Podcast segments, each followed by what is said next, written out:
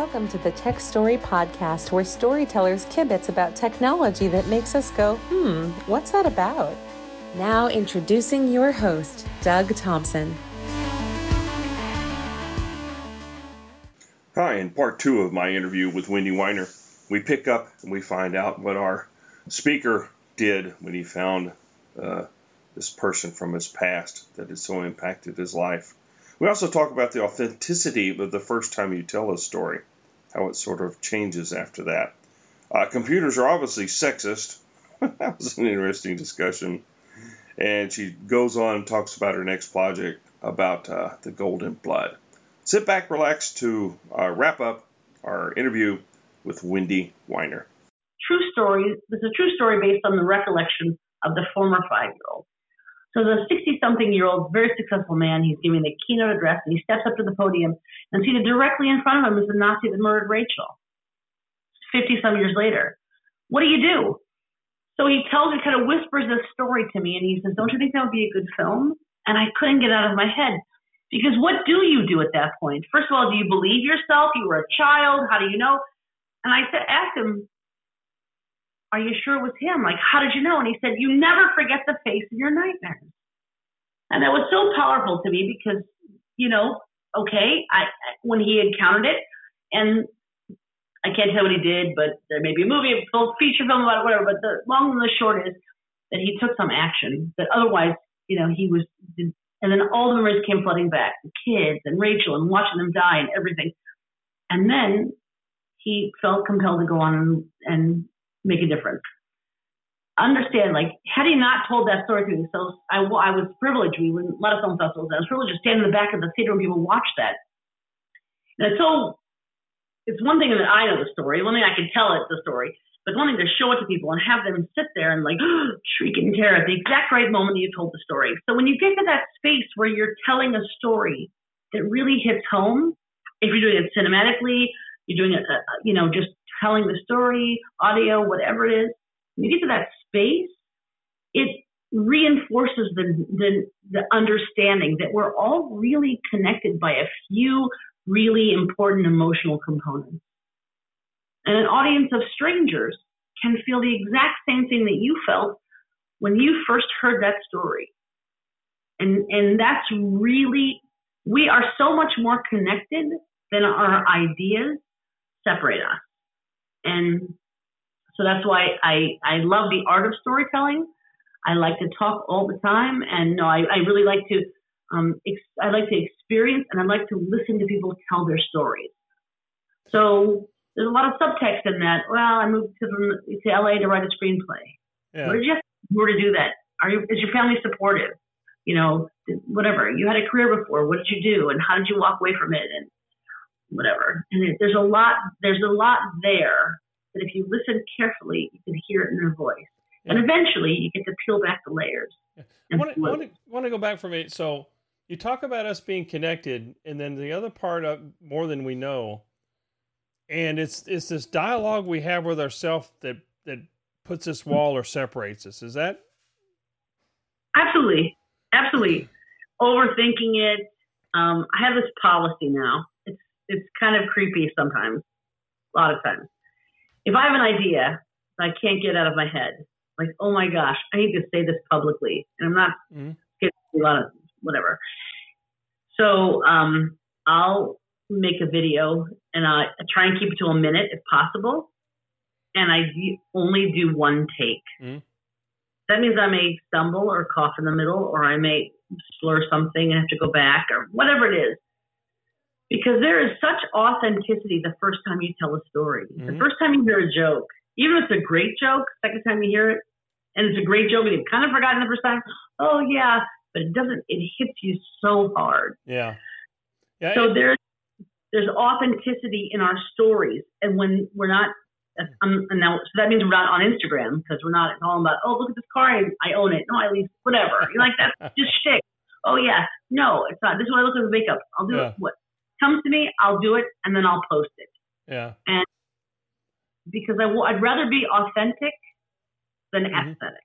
Yeah, and, and, I think if you and you said something about this earlier when you were talking about your husband or the, or the good relationships too, and this may have something to do with the the the disconnect or the or the barrier we put up is we're putting ourselves before other people. So if we listen to the story, again, going from their point of view and, and experiencing that, then you can make that connection. And I think that's a lot of you know that's a lot of what it is.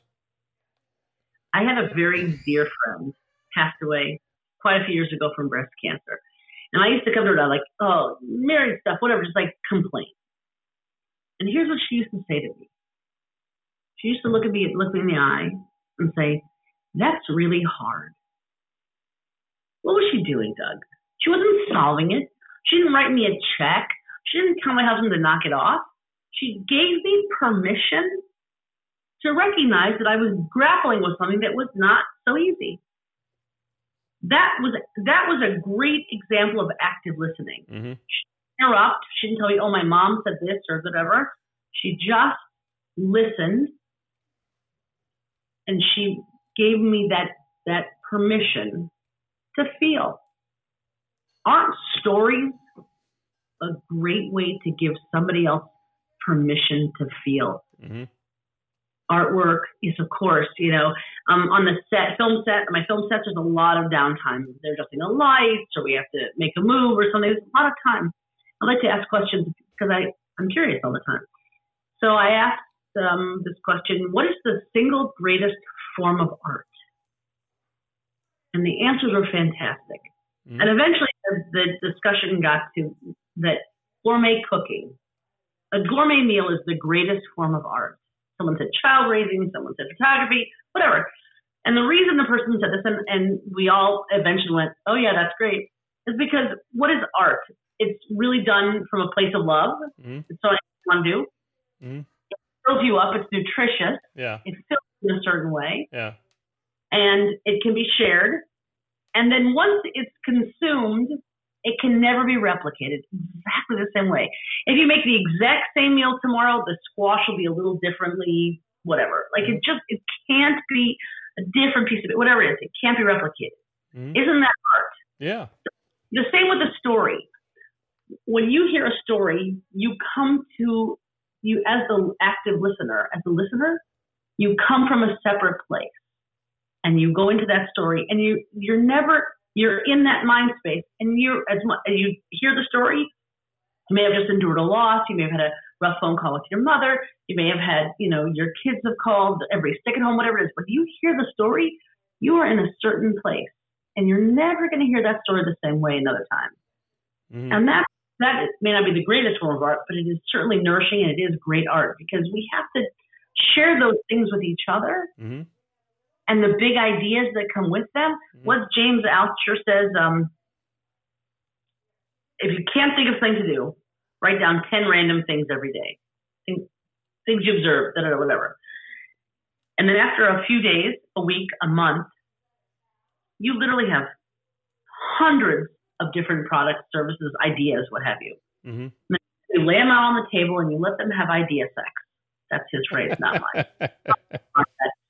And you'll say, you know what, this is interesting. What if this went with this?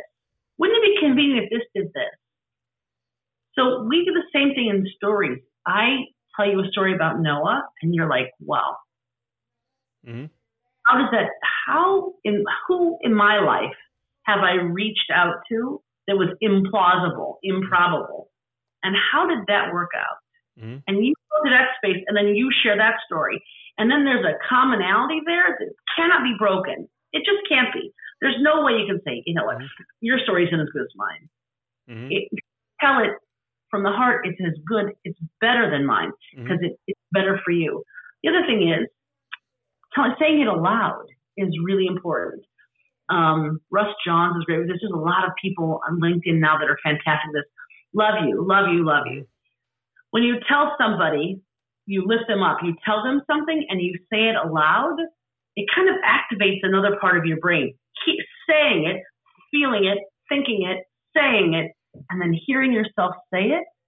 It does something for you. Simon Sinek gives a great example. He's walking along the streets of New York and gets to a stoplight, and there's a guy in front of him who's got a backpack and some papers are poking out. He, he like pokes, t- t- taps the guy on the arm when you could do this, right? Taps on the arm and says, "Your back, there's something, your papers coming out of your backpack," and he kind of helps him. He's like, oh man, thanks. I really appreciate that. That would have been terrible. Puts his papers in and they cross the sidewalk, cross the next sidewalk. The guy with the papers goes one direction, and another guy is waiting at the sidewalk for them to all happens to be cross again. And he taps Simon Sinek on the shoulder and he says, I saw what you did there. That was really cool. They, they endorphins like that, all that, that came. Not only Simon felt good about doing it, and the guy, the recipient, oh my gosh, uh, thank you so much, my papers. But it's witnessing it, telling a story empowers someone to witness a great moment in time or a teachable moment, or maybe they don't have to go through it themselves. And the reason we tell these stories, especially in the tech world, is because it's people behind those computers. It's problems we're solving for people. It's you know whatever this whatever the product or service is. On the other side of it, more than likely there's a person. It's not business to business, human to human. We have to be able to talk and speak in stories a little bit so that we can get to a place where we relate. You know, I was on the phone today at the doctor's office. I was making an appointment, and and I said to the gal, and she's like, "My computer does not want to work." And out of my mouth, and she's like, "I can't. I don't know what the deal is. I'm not sure." And I said, "Yeah, it must have been programmed by a man." I was just, it just came out of my mouth because you know that whatever. I and understand. She dropped the phone. She laughed hard. She said, I've been having trouble all day, and I thought it was me. And now you give me a good reason to just go home and be, you know, and tell my boyfriend, whatever. It was so, she laughed, said, I did that so badly. It was just a one liner. Like I, I used it a hundred times, done mm, whatever. And I could have said, oh, to die, oh, maybe moved it, whatever. It doesn't matter. Connecting through a one liner or a yeah. short so yeah. I felt that frustration too, but I only felt it with my husband. And then she laughed and whatever. That's yeah. important. We have to connect more often and more generously because we don't know what's going to come out the other side. Yeah. I remember going back to look at my list, um, review my list. I actually have the where I, I summoned Noah. I have that. I sometimes I screen captured it, and um, I was able to pull it. And I was like, oh my god, I hope I tipped him. like he got back to me, I was like, "Oh crap! Did I tip him?" Uh, okay. That's uh, you know you mentioned uh, again. There's such a wealth of stuff here I could dig in forever.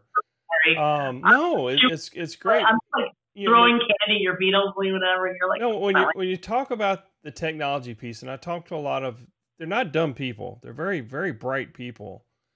But but one of the things they do is they think a lot of times they think that because they think it's cool or it does this that is perfect, or it, it, not realizing in in Microsoft they used to be really bad about that when they would design Windows from their point of view, right? I mean, they would design it as a man, as you were as you were referring to earlier. Mm-hmm. instead of taking feedback from the customers of this is what we need, and, and that's why when I suggest to these the people that I talk to, is start with try to meet your target or your customer or, or whoever you're talking in sales, you know, it's your customer. Start your conversation there where they are. What are they feeling? What are they doing? And then see how you can fulfill that need. Sometimes you can't. And, and that's okay because not everybody's story's for everybody. That's that's fine.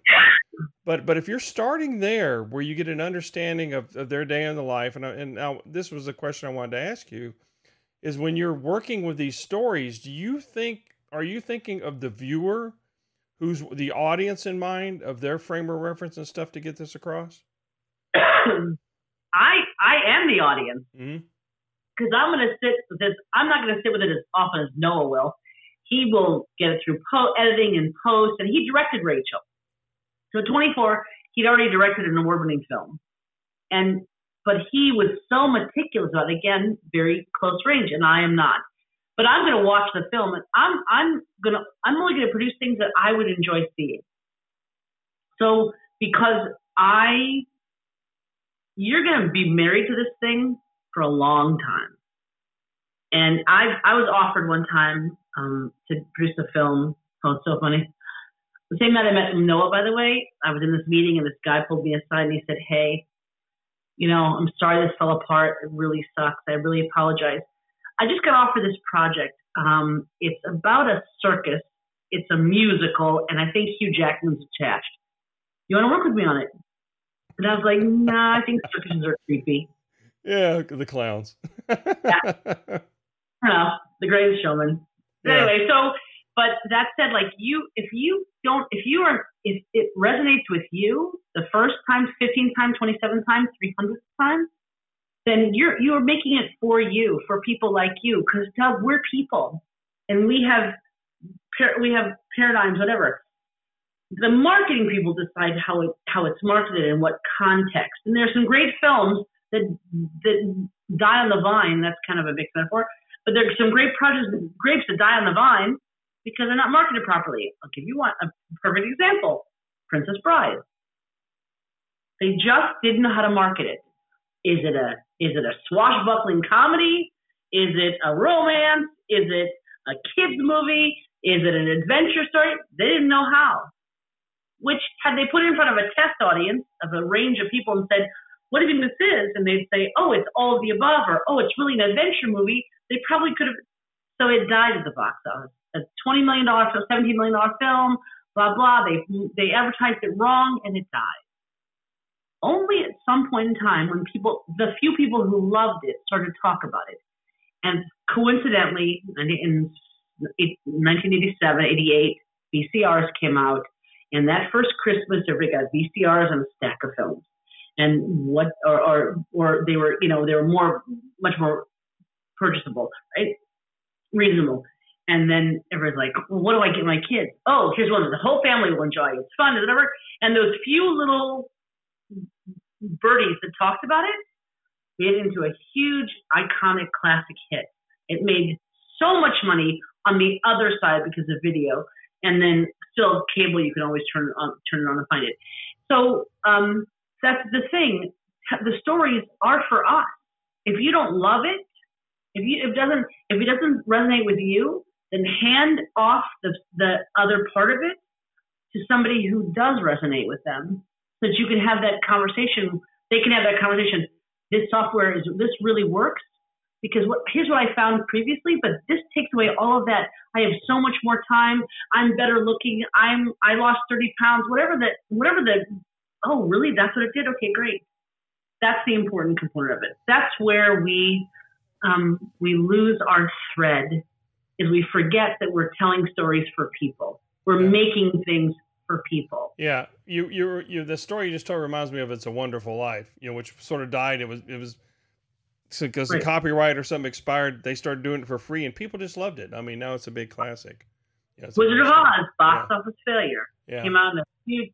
So that's the thing. It's it's it just didn't find its audience the first time. Yeah. That's why you make a lot of sales calls. Yeah, exactly. Yeah to find out where it lands. Audience, but when it does find its audience, and you get someone who's really understands it, and then they become a huge supporter, they become that that uh, that what do you call it? There's uh, Malcolm Gladwell. Anyway, they become the one who's like, okay, this is great. You know, the town crier basically, and yeah. so this is great. It?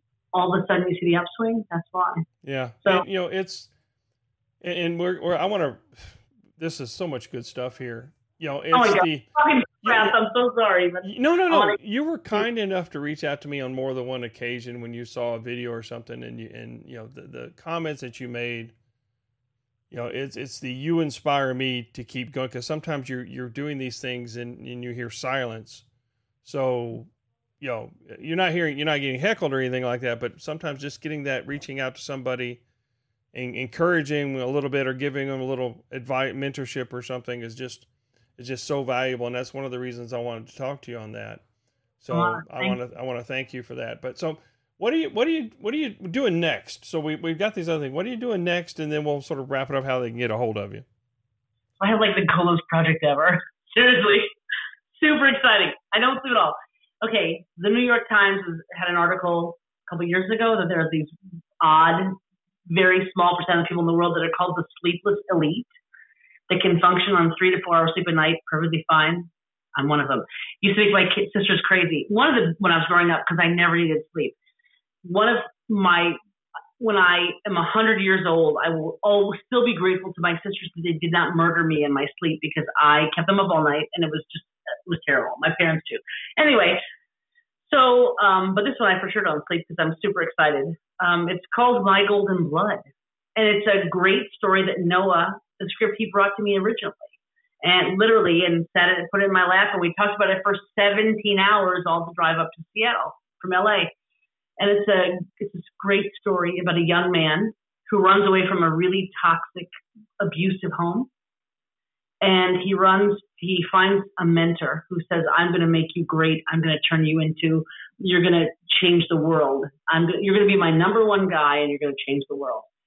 And and um, he says to him over and over again, I see your capacity for greatness. Well, the, the young man, Clay is his name, bites hook, line, and sinker. And so he be, he runs away from home and he becomes this this man's number one, and um, and he's so programmed and trained and physically astute, and so encouraged to use the rage that he felt as a kid um, he goes forward and he starts to enact these things that, that turns out the mentor is really this megalomaniac who really, really narcissist who takes broken young people and he rebuilds them into weapons. And so he has rebuilt Clay into this very, very dangerous weapon. And sure enough, um, as Clay is is taking you know, chicken, taking things off the list, he runs into a young woman who kind of stops him cold and says, I don't think that's who you are, to paraphrase a lot. And he hates her, hates her. And sure enough, um, he just finds out that maybe he isn't who he thought the general thought he could be. And then what do you do when you've lost everything? And he finds a way to rebuild that. And uh, it's a great project. Wow. Um, fantastic um, executive producer in Los Angeles who has spent a lot of years in the industry. Um, there is no cinema right now, theatrical distribution, but it'll, it'll, probably be a television series, like Stranger Things, like series. Mm-hmm. and, um, that's what our goal is. Um, we've written the first book and the second book of the series, and um, the coolest thing. This is my favorite. I love the story. I think it's so re- reminiscent of every kid who's ever run away from home and then gotten sucked into a gang or something equally disastrous and then they can't they don't know how to get out again how do you figure out if you how do you get out right so um, golden blood is really a thing my golden blood is the name of the story and clay possesses this unusual genetic characteristic of golden blood so i don't know if you, i'm a regular blood donor i don't know about you but if you happen to know your your blood type um, so uh, i'm a positive mm-hmm. so as golden blood they're either a b or O, or maybe AB, but the, whatever, and they don't have negative or positive. They have no antigens. They're mm-hmm. Rh null. And there's maybe a few hundred of them in the world mm-hmm. at current, you know, accounting. And their blood is really gold. I mean, literally, it's yeah. worth it because it can be, um, it's got a lot of healing properties in it because of the lack of androgens. And it is, it can be transfused into somebody who's got A positive or negative. So, but they really kind of don't, they don't get unless they have to, and then they kind of keep them. They know where everybody else is with their blood type. That yeah. said, wow, um, that's that's pretty I, cool. It's really cool. I was donating blood a few weeks ago, and um, this I guy said like checking in. he said, "Now what studios? What do you do?" And I said, "I produce feature films and television." He's like, "Really? What are you working on?" And I said, "Oh, I'm I'm working on a project called My Golden Blood." And the nurse who's in charge dropped a test tube on the floor. It wasn't full of anything, like it was a plastic one. Yeah. She says, what are you working on? I said, my golden blood. She said, I just drew blood from a woman who has golden blood here in Minnesota. Wow. No way, no way. And she said, yeah. She said her mother has it, she has it, and her daughter has it. And this woman gets a notification via text. You need to come into the nearest blood center. Oh, we need a test tube of your blood. Mm-hmm. And they immediately pay her a tremendous amount of money for that. Yeah. I mean, literally that that day. And then she makes arrangements and she goes in and she because it's so incredibly valuable and it's mm-hmm. so and so that said so our project is we know that we'll do well by doing something good mm-hmm. Oh, so I, I, like that it sounds such wow. a need this country for people to make, become blood donors especially yeah. the demographic we're working with yeah so we will empower people through the book and through all kinds of cool stuff yeah um, blood donors even for just the sake of knowing what their blood type is, maybe it's golden. Who knows? Yeah, now mine mine's like the second most popular type. I think it's A A something on that. But yeah, it's uh not golden, maybe slightly uh copperish. Rest is oh, but the rest of you is Yeah. uh, you know you can't have everything. no, you can't. have. So Wendy, how do, what's the, how's the best to get a hold of you, or if they want to follow you or follow what's going on? That's what I think. So um, thrilled to connect on LinkedIn. Mhm. It's a great. Um, um, there's a My Golden Blood page on LinkedIn as well as in Instagram. Um, and uh, we'll keep people updated Cool. on and what's going on. I have no idea how long it takes in a pandemic to get a to get all this together. We're all sort we are- we're all sort of building this plane down as as we're going down a runway, so it's it's sort of strange for us all. It's very funny. It's very funny. So it's a great analogy. In my business, we, we always look at, the, every project as like an airplane, a glider. Wings, a landing gear. Yeah, Wings are how it flies, and landing gear is how it sells. yeah, In my industry, if you're going to make do what you want to do, you got to figure out the landing gear first. You have to know how it sells, yeah. and then you just figure out exactly what the wings are going to look like. I like Not that. just hit the barn and we'll do a show. We don't get to do that anymore. That doesn't Oh. work. Well, Wendy, thank you. You've dropped so much golden nuggets of golden blood and stuff on through this for the storytellers that it's. I, I hope the listeners take as much out of it as I did because I thought I knew a lot in your story coming in, but uh, you just increased so much more. So I really appreciate that and thank you. I'm able to slow it down to half speed, and because I spoke really fast. But I'm always excited to speak with you, Doug, and it's always such an honor to watch you as you travel on your journey and the, the way you pull in people to help them help empower them to tell their stories so they don't you know we all everybody feels alone in the dark sometimes Yeah, yeah. and so it's it's a great idea to All right. uh to turn on the lights thank you so much Thank you very much. Bye bye. pleasure bye Hey, thanks for listening to the Tech Story Podcast. And it would really be helpful if you'd go out to Apple Podcast, Google Podcast, or wherever you get your podcast and rate it. You know, give it a five star because it helps other people find the podcast. It really raises the visibility and it would mean the world to me if you would do that.